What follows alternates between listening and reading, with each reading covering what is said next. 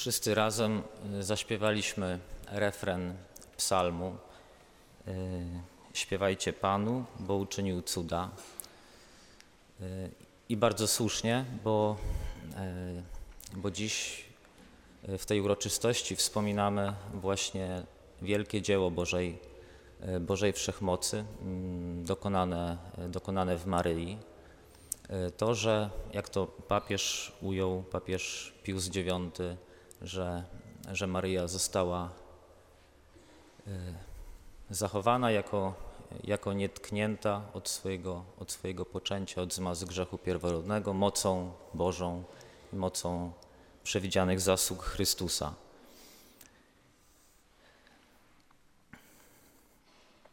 Upraszczając, możemy powiedzieć, że Maryja od poczęcia, od pierwszych chwil swojego życia jest już święta, już w łonie świętej Anny, pełna łaski, napełniona łaską całkowicie, nie jakoś w połowie czy, czy w trzech czwartych.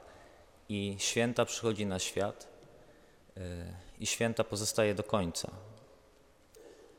Że widzimy w niej, widzimy w niej Boże stworzenie, które jest, które jest harmonijnie, wewnętrznie ukształtowane, w której której nie ma skłonności do grzechu, która nie wypełniła też żadnego grzechu, mimo że jak my miała przecież wolną wolę.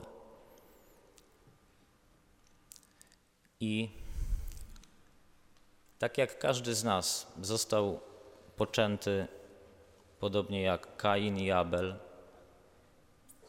już poza ogrodem, poza ogrodem Eden, tak Maryja, chociaż z Nazaretu, można by było powiedzieć, że że poczęta została w raju, bo ona była właśnie taka, jak, jak pierwsi rodzice przed zjedzeniem tego feralnego jabłka.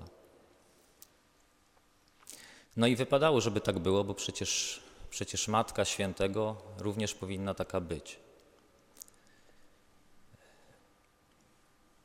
Ale w tym wszystkim widzimy, że, mm, że mimo, że mm, Maryja jest e, taka jak my, że my jesteśmy tacy jak ona, to jednak to ta prawda o niepokalanym poczęciu pokazuje, że jednak inna, że jednak się od nas różni. I można by było zapytać, czy właśnie to, to święto, ta uroczystość dzisiejsza, że tę prawdę wspominamy w Kościele, to jest to tylko po to, żeby się tak z daleka pozachwycać, pozachwycać prawdą o niepokalanym poczęciu Maryi, i pośpiewać sobie śpiewajmy Panu, bo, bo uczynił cuda? Czy to nie jest, czy nie ma w tym jakiejś treści, która by nas, która by nas gdzieś podniosła, która by nas, która by nas niosła?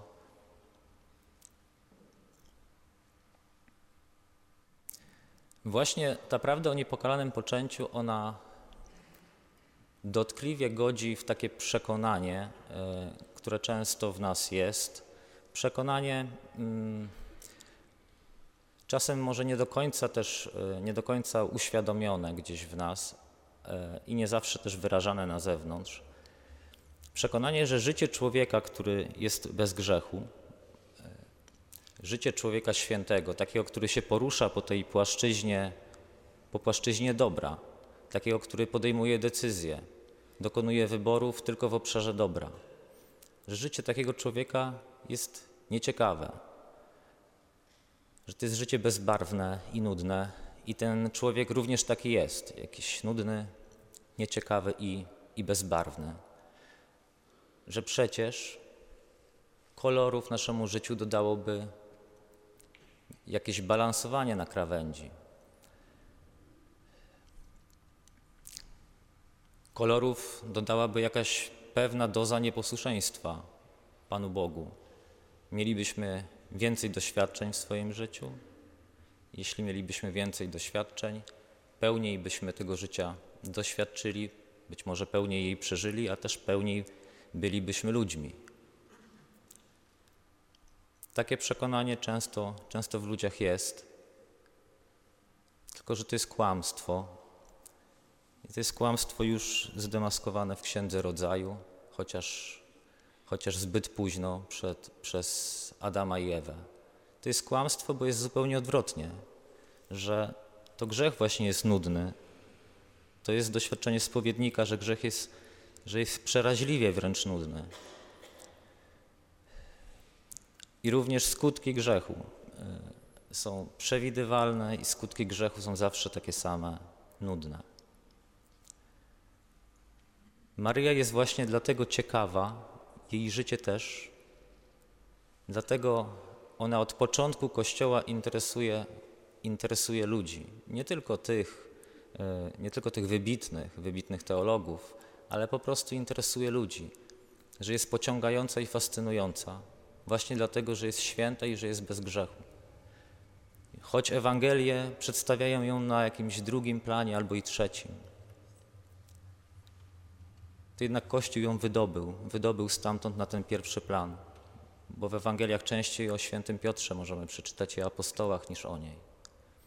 Wydobył ją dlatego, że ona jest ciekawa, że ona jest interesująca, bo właśnie człowiek, który, który jest z Bogiem, który żyje z Bogiem, jest w wielkiej przyjaźni z Panem Bogiem, to jego życie jest ciekawe, pełne Bożych darów, ale on, będąc Bogiem, jest też w pełni człowiekiem i jest w pełni sobą.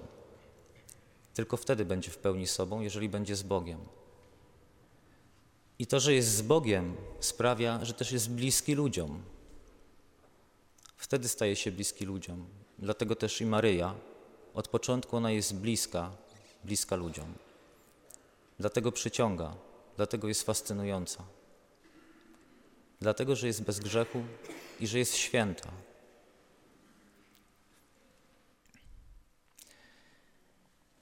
Czasie tej mszy świętej prośmy Pana Boga, aby w nas to pragnienie świętości, bezgrzeszności nieustannie rozniecał. Prośmy też Matkę Bożą, aby nas po tych drogach świętości i bezgrzeszności prowadziła.